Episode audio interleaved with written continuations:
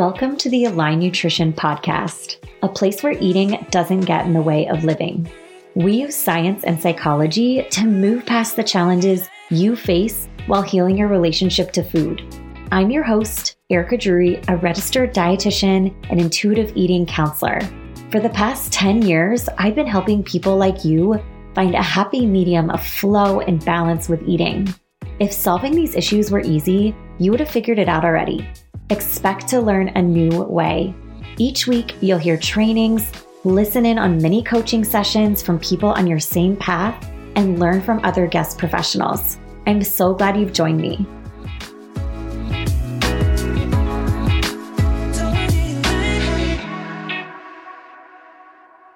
Welcome back to the Align Nutrition Podcast. This week's episode is from a podcast that I did with Victoria Myers, a dietitian behind Nourishing Women's podcast. And I hope you'll enjoy the alternative perspective of hearing me interviewed. And you'll want to join us because we have a wonderful conversation.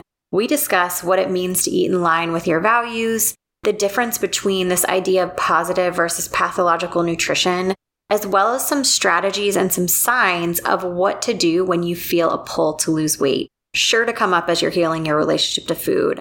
As always, if you would like to work with me on figuring out your version of positive nutrition, inquire to become a client of mine, and I am happy to help you navigate these complex issues and apply them to your situation. Without further ado, let's hop into the episode. Welcome to the Nourishing Women podcast. Let me tell you all about Erica. Erica is a dietitian dedicated to teaching you how to worry less about food and be more present with the things in life that really matter. With over 10 years of experience, she believes your relationship with food is the foundation of discovering your version of well-being and health.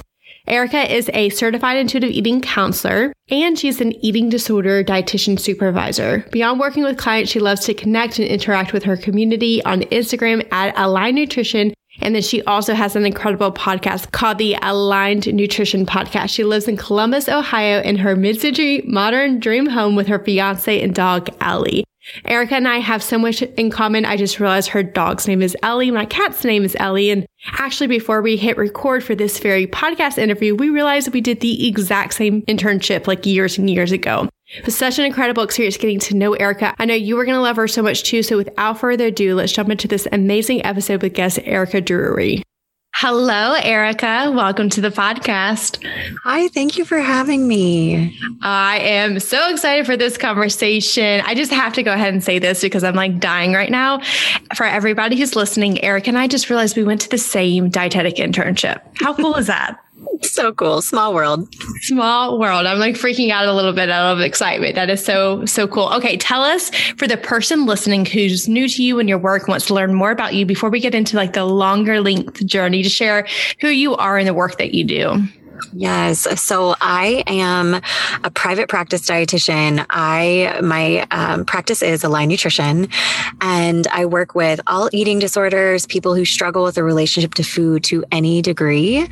And yeah, I had a great little path getting to that. Short but sweet. Could you share a little bit about that with us today? Yeah. So when I left my internship, the same one you did, I worked with the military, and it was an amazing. Wait, what? I did not know that about you. Oh, it was great. It was with um, um, Camp Lejeune. Uh, so I worked with Marines, their families, retirees, and I was exposed to eating disorders immediately. Um, this is a high risk population. There's a lot of trauma in their backgrounds. They're held to heightened weight standards. There's a lot of other things that really happen with this population. So I was super fortunate to, it's cool because the job you would work in the hospital and then also get to see people in a counseling setting. So if I saw, saw someone who was being treated in the psychiatry unit, I would be able to say, Hey, okay, when you get discharged next week, come see me and we're going to pick up right where we left off. And it was just a really beautiful way to get connected with people who were kind of in crisis. And then when they were getting back into um, their lives and transitioning back and just immediately seeing that connection of that external pressure to look a certain way or the way our past affected our relationship to food. And so it was easy to kind of move into private practice working with eating disorders and very much understanding them. So, how long ago did you start your own business, Align Nutrition? So, I started, I had a private practice before that, Mid Ohio Nutrition Therapy, and I started that in 2011. And word got out that I worked with eating disorders, and I started getting all these referrals and realized that, you know, if I wanted to work with eating disorders, I really needed to do it in a way that was very exclusive, it's very specialized. And so, I took kind of everything I was learning. They also required support outside of session and accountability that I wasn't really able to offer in my general private practice. I had several contractors, other dietitians working with me. And so when I designed Nutrition, I started that in 2014. And really it was just born out of those a few years of experience in private practice and realizing what things I needed to add in. And with Align Nutrition, you know, you can contact me outside of session. We might be reviewing different, you know, food logs, or for some people in their recovery, that's not what we're reviewing. It just sort of depends. It's a really personalized individual path with a lot, a lot of support. Yeah, you're incredible at all those areas. And dietitian I definitely look up to for sure. Knowing that you've been in private practice specifically in aligned nutrition since 2014, it just makes me curious. I mean, 2001, a lot has changed in the eating disorder landscape and a lot still needs to change. How do you personally feel like having been in this field for so long? Oh my gosh. I would say really so much of it that has changed has been related to COVID. And because what I was doing before was so in person and virtual as well, with that connection outside of session. I mean, I would be going on grocery tours with people, meeting them for lunch, meeting them for dinner, meeting them in a coffee shop, taking walks, you know, doing. I had a client that I sat with in her car, which is where she used to overeat. And so we sat there and we talked through it, a lot of this exposure therapy. And so now I think really shifting to online it's taking those same things, you know, walk me through your kitchen, um, keep me in your ear when you're in the grocery, show me your snacks, you know, let's eat a meal together. What's going on in your room behind you, you know, and just it's like, I think those are the biggest things that I've learned is really like, how do you keep evolving with people as the world changes? Because food is so wrapped up in our lifestyles and what we have going on. It's like meeting a client where they're at, I think is really analogous, you know? Yeah, it really is. And uh, just inspiring to hear just even the ways that you've taken a lot of maybe what was previously done in person and really still made it part of the way that you practice in your philosophy of online business. I'm kind of curious that like, how do you feel like in person versus online? Do you have a preference for one versus the other? I don't have so much of a preference because they each have their own thing. Like, I love the convenience of online. I love being able to have a client who can say, you know what, let's meet over my lunch hour. And it's easy for them to integrate it into their life versus maybe, um, I don't know about you, but it's like when you do something so specialized, you know, I was having clients drive, you know, across the state to see me oh, or, oh, wow. you know, being able to like a teenager driving after school, after practice, you know, 30 minutes on the highway, like all of these things where it's like, as much as I love connecting and being in the room with people, there is that convenience piece. And so a lot of times what I would do even pre COVID is do in person sessions intermixed with virtual to kind of get the best of both worlds in that way. So interesting to know. And, um, you know, I've only ever been in online business. So it's just interesting to hear like the different perspectives of that. Okay. One of the things I wanted to ask you about is I love on your website that you shared that there's no perfect or right way to eat, that you can help your community discover their own version of health. And that's just like a really big mindset of this podcast is, you know, figuring out your own version of health. So I would love to hear your own thoughts or tools that you use to help people discover that.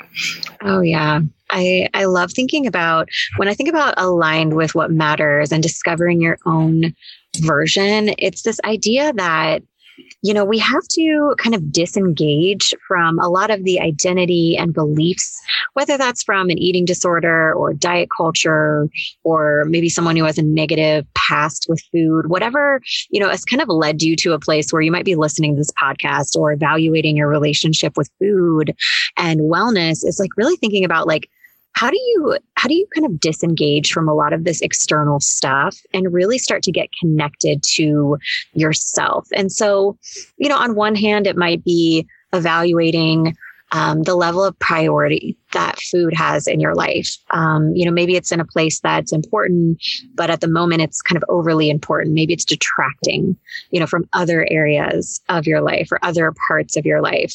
Uh, example of that might be um, let's say that you were meeting up with a friend for happy hour and you were really excited to see that person and connect with them.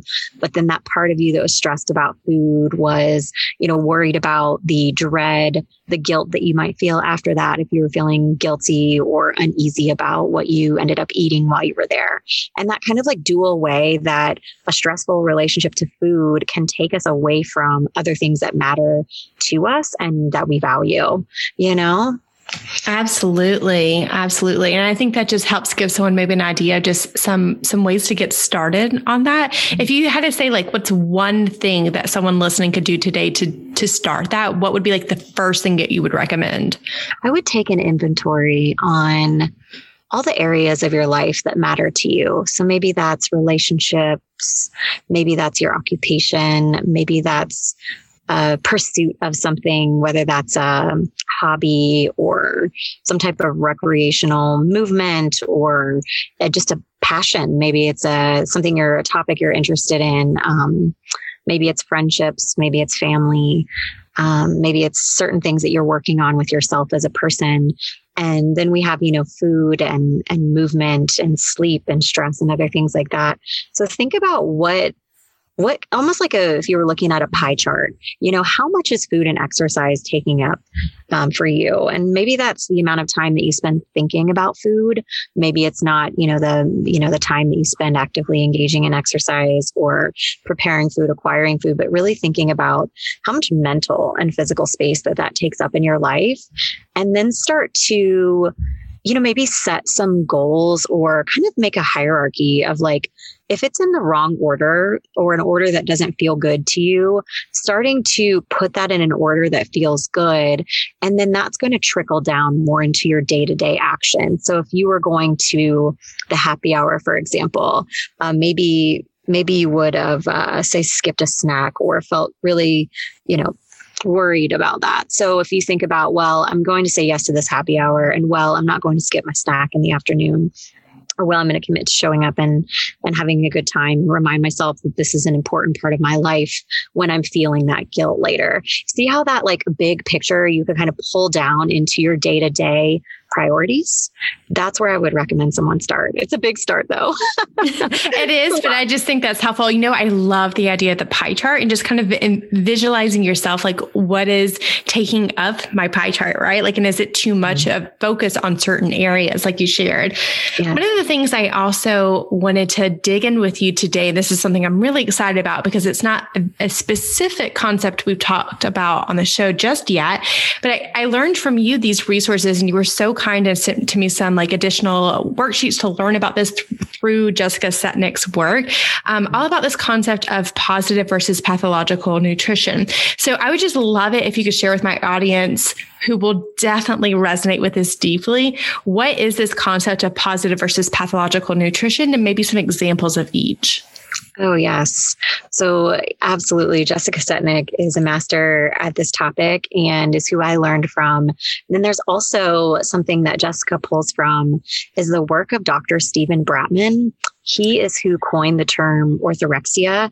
And orthorexia, it isn't um, an officially um, classified eating disorder, but it's really looking at the kind of the degree of like obs- compulsion that we have an obsession around eating healthfully. So it can almost take on this like moralistic or religious kind of virtuous tone to it. And we can talk a bit more about that. But at a, at a higher level, that's what we're kind of pulling from to really start to evaluate positive versus pathological nutrition. And it's almost, if we think of if we think of nutrition and, and a diet, a lot of us who are interested in health and wellness and food are going to see a certain diet essentially as a medication in a way. And so you want to think about this, you know, dietary theory, and it's not to pick on a dietary theory itself or, you know, a specific instant, but more our, our own relationship with it and say, how is this medication? What are the side effects and what are the proposed benefits? So, some examples of that might be um, you know, if someone is, let's say someone has celiac disease and they're cutting gluten from their diet because it's something that their body reacts to, it's immune mediated response, then they're going to find that to be a positive elimination because it's helping, you know, protect from the, uh, the, um, disease that that they're dealing with. And so but there's still side effects. You know they might um, not be able to eat certain things that they enjoyed. If they got diagnosed later in life maybe they can't the you know the spaghetti recipe doesn't taste the same that they grew up with. Or they might have to consider bringing a dinner roll if they're going to a restaurant that they're not sure has a gluten-free option um, they might feel a bit of fear if something was cross contaminated at a friend's house. So again, it's a medication and it has these proposed benefits, but there's also these potential side effects. So a lot of times that's a very specific example, but it kind of paints the picture of the process of really starting to evaluate positive versus pathological nutrition and um, you know looking at why are we approaching you know why are we approaching food as medication in this way? And what you know what are some other things that we need to really consider? And and how is it affecting our life? You know is it impacting our ability focus on other things or is it leading to social isolation? And you know for that particular person who's thinking about positive versus pathological nutrition you know, would it be better for their health to relax a bit about food? Um, or would it be, you know, more beneficial to their health to be seeking this type of dietary theory? You want to riff on that a little bit? Yeah, go for it. So let's kind of walk through a couple different things. You know, in general, the idea of positive nutrition is seeing again kind of how i painted that picture with the with the celiac disease and gluten free it's really health seeking. Um, so so maybe if we don't have celiac disease we're we're looking on including nutritious foods. We're going to the farmers market. We're you know investigating new recipes to use some in season foods. We're doing things that are additive.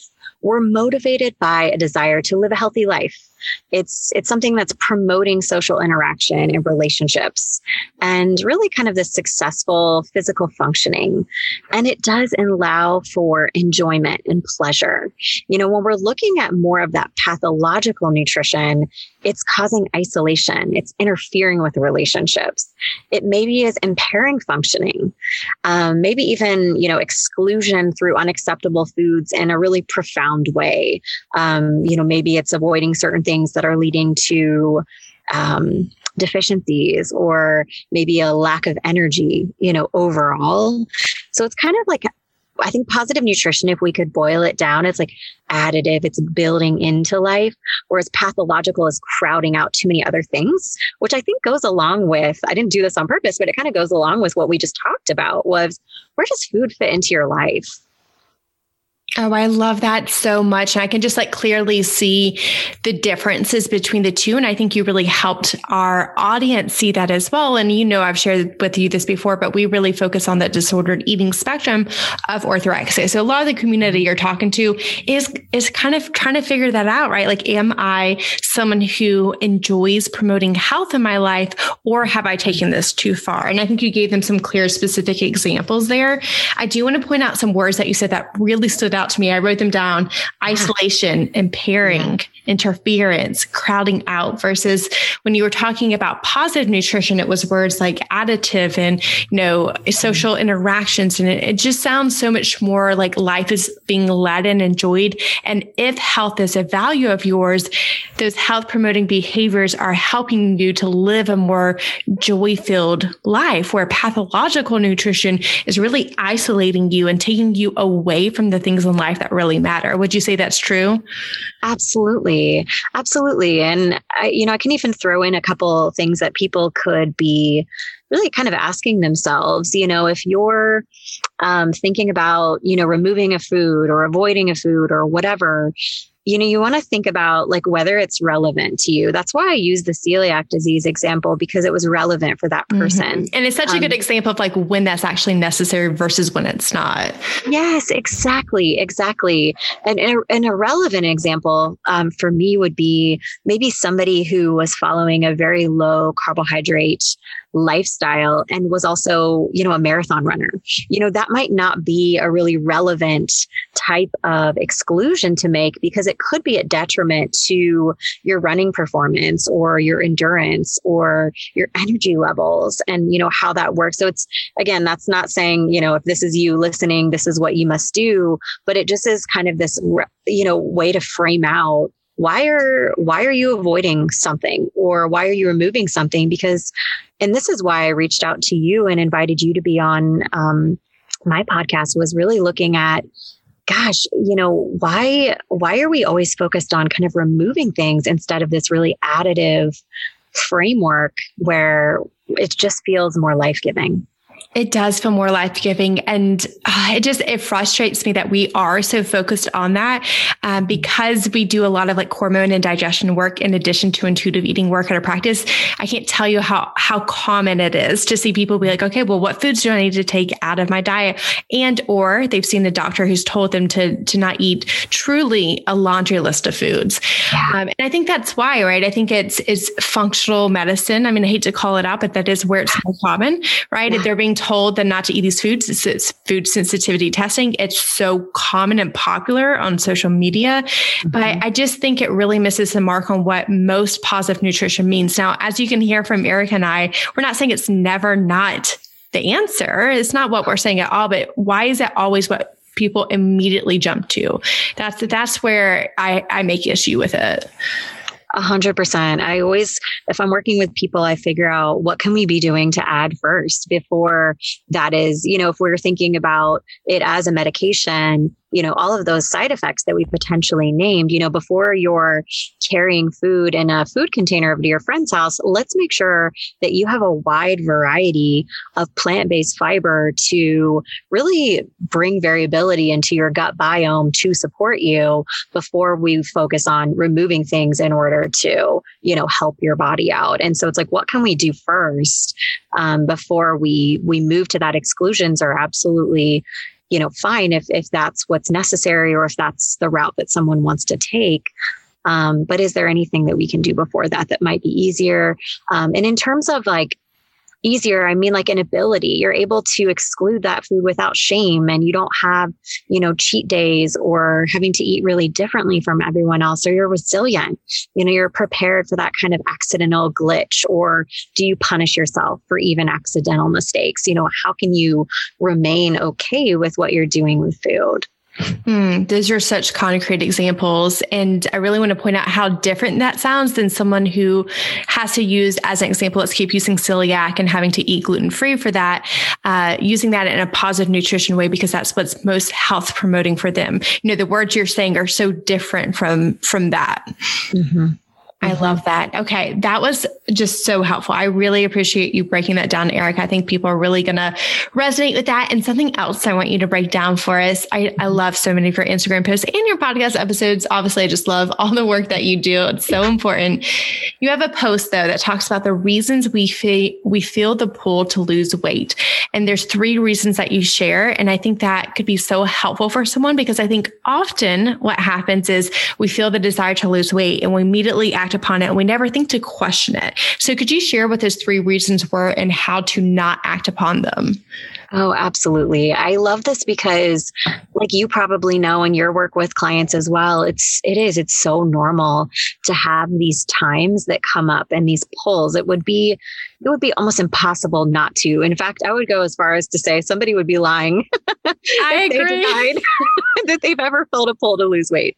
exactly. Exactly. Like I hope the person listening knows this like is you're not a bad person for having that pull. It's just knowing what to do with it. Oh, absolutely. And you know, like you, I like to when I'm when I'm working with people, I like to first normalize things and then help find the patterns of like you said, it's taking a step back and understanding why are you feeling that pull? Because there's probably a very good reason or a number of them. And so I really kind of pulled together from my clinical spirit, clinical experience and working with clients of what are the most common times that I've noticed my clients really experiencing an intense pull to lose weight and I'll name them first and then we can talk more about them. But number one is really being triggered by an external source. And I think, uh, you know, we've already kind of used that word today external, external, external. So that's obviously someone, maybe a friend who's lost weight or an ad for a new diet program or seeing an old photo of yourself. I really love to include ourselves because a lot of times when we think of a comparison, we think of other people. No, we're comparing to past versions of ourselves as well. And like it's from the outside, it's that external. I wasn't thinking about this until I just saw this picture or until I just saw this ad. And so that's, that's the trigger. The idea of the trigger is that like you're being confronted with it. And like you said, you don't have to act on it. We want to acknowledge the feelings that come up, but we don't have to do anything about it. And then when we're thinking about the second one, and I don't know about you, Victoria, but for me, a lot of times I work with people for an extended period of time because the second one is reliving similar memories from previous years. And you know that because it's when you're going on spring break and you're in your first year of healing your relationship. You're like, oh my gosh, I remember last year when I would have been you know, on a crazy diet right now, or it's New Year's, or it's my birthday. And typically I would have been, you know, quote unquote, doing something to change my body before this vacation. It's this cyclical moment in life, or, ooh, I just went through a breakup, or, ooh, I just like came across, you know, these pants that I used to love. Like there's, it's this cyclical nature. It's, it's knowing that it's going to happen. And then the third thing, and I think that all of three of these can be probably happening at the same time, is a coping mechanism for discomfort. And so maybe your body has changed or you're experiencing something difficult in your life, but really anything where you suddenly feel this urge that controlling your body size would make things easier. I think a lot of people who are subject to racism or fat phobia feel this all the time of, ooh, if I could fly and then I wouldn't have to ask for a seatbelt extender or feel humiliated when I got on the airplane. If I could just lose weight before I go on this vacation, it would make everything so much easier or I would feel so much more acceptable or so much more attractive or worthwhile. It's that just really conditioned part of us that um, you know unfortunately is a is a reality of um, the culture that we live in yeah, and I really appreciate you mentioning that there are some people who are constantly living in that, and that we have to be really respectful of that. I think for me, that's a big part of why I've moved away from this idea of, you know, never thinking like we've talked about, like never thinking that you won't want to lose weight, because for some people that's just super unrealistic, and that's not giving them tools for how to navigate that as well. Yes. Oh my gosh, and that's I think a couple ways that you could consider navigating it. We've really already covered the first one, which is acknowledging that urge with compassion. Oh my gosh, that makes so much sense because, or I'm not surprised I feel this way because. And for some of us, you know, maybe it's processing it with a therapist, a friend that won't, you know, try to talk us out of our feelings or over identify with us or whatever. Maybe it's journaling why this thought came up, getting kind of clarity on that. Um, and I think as a dietitian, one of the biggest things that I'm always looking for to support people on is notice if this pull to lose weight impacts like your day to day eating. Or so I've, uh, so let me give you an example of that if I'm working with somebody and I'm like, gosh, you know, I just, I'm feeling really guilty all of a sudden about eating. And, you know, I don't know why, because I was doing okay with some of this stuff before. Or, oh, I've been feeling a pull to exercise more than, you know, the movement that I've been finding lately. And it's identifying, oh my gosh, it's this pull to lose weight. And that's what started to pressurize my day to day food and movement. Um, so I think it, that's the biggest place that I see it show up. And it's something I'm always poking around about. But, you know, if you find yourself like, you know, on a sales page for a program or you signed up for Noom and you're like, oh my gosh, what was I thinking? They told me it was psychology and it's not what I thought. It's weight loss again, you know?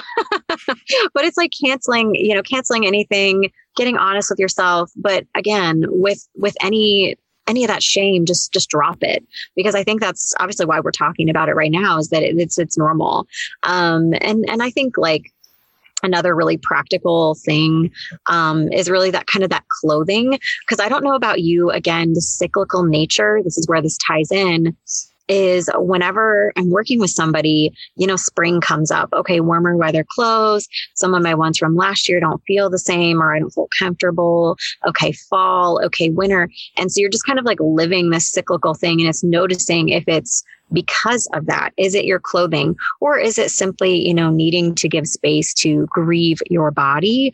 Um, you know, whether that, whether your body has changed or not, um, some people even just grieve the the blissful ignorance that they had in their early days of restricting food and dieting. You know, it's just really it's really just giving space to yourself and and getting used to this process of being triggered in some way to have a pull to lose weight, staying with yourself, taking care, and just really riding it out. Frankly.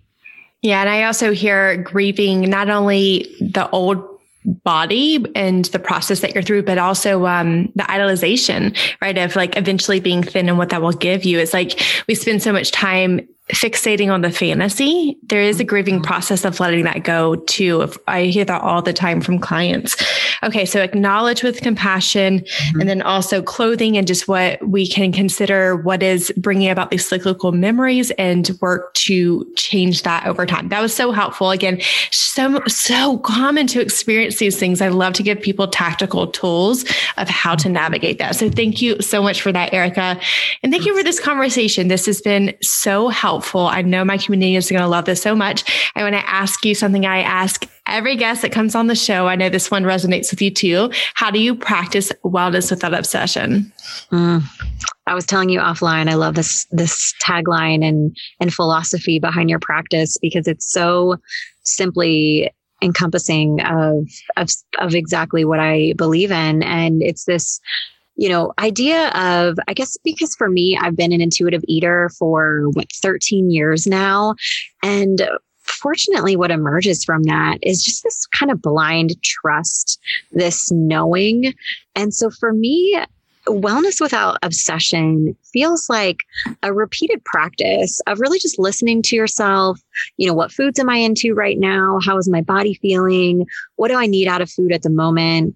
Um, and really just kind of consciously opting out. We talked today a few about this internal, external, and really just kind of focusing on my own internal well being. You know, how is my digestion? How is my energy? You know, do I need to go to the grocery? Like some of it's tactical. And then it just, it really feels the other part is just portable. It's just within me, almost like, somebody who had a meditation practice or um, was really, you know, just kind of aware of themselves. So wellness without obsession feels like this internal force that is just telling me what I need, but it's not an inactive pattern. You know, I'm, I'm always with it. I'm always with my body. Internal force. I think that's the first time anyone's said that specific wording. I love that though. It's, I love that idea. Thank you so much for that answer and this conversation today. Erica, where can we find out more about you, your work, learn all about you? Tell us all the places. Sure. Oh, absolutely. For me, probably the best way to connect with me is on my Instagram at Align Nutrition and also my podcast, the Align Nutrition Podcast. On we've already talked about one of my posts today, but I love to really just connect with people and share and teach and inspire. And that's where I spend most of my time. And if you are interested about anything more about my podcast or my services, alignnutrition.com as well.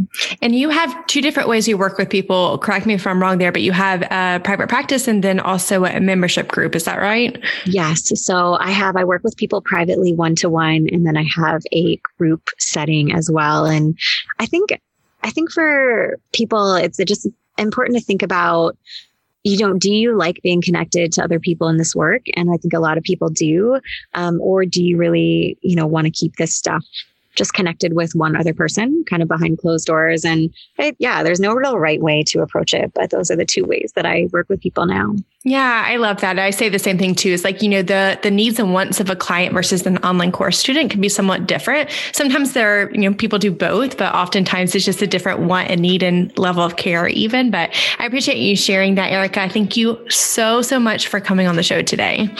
Thank you for having me. I loved this conversation. Thanks to you for listening. find me on Instagram at Align Nutrition. Let me know if you like this or if you have other topics or ideas for the podcast. I love hearing from you. If you've gotten something out of this, help us reach more people who need this message by subscribing in your podcast app. A nice rating and review also helps us reach more people and is so appreciated. I hope you enjoyed this episode, and until next time.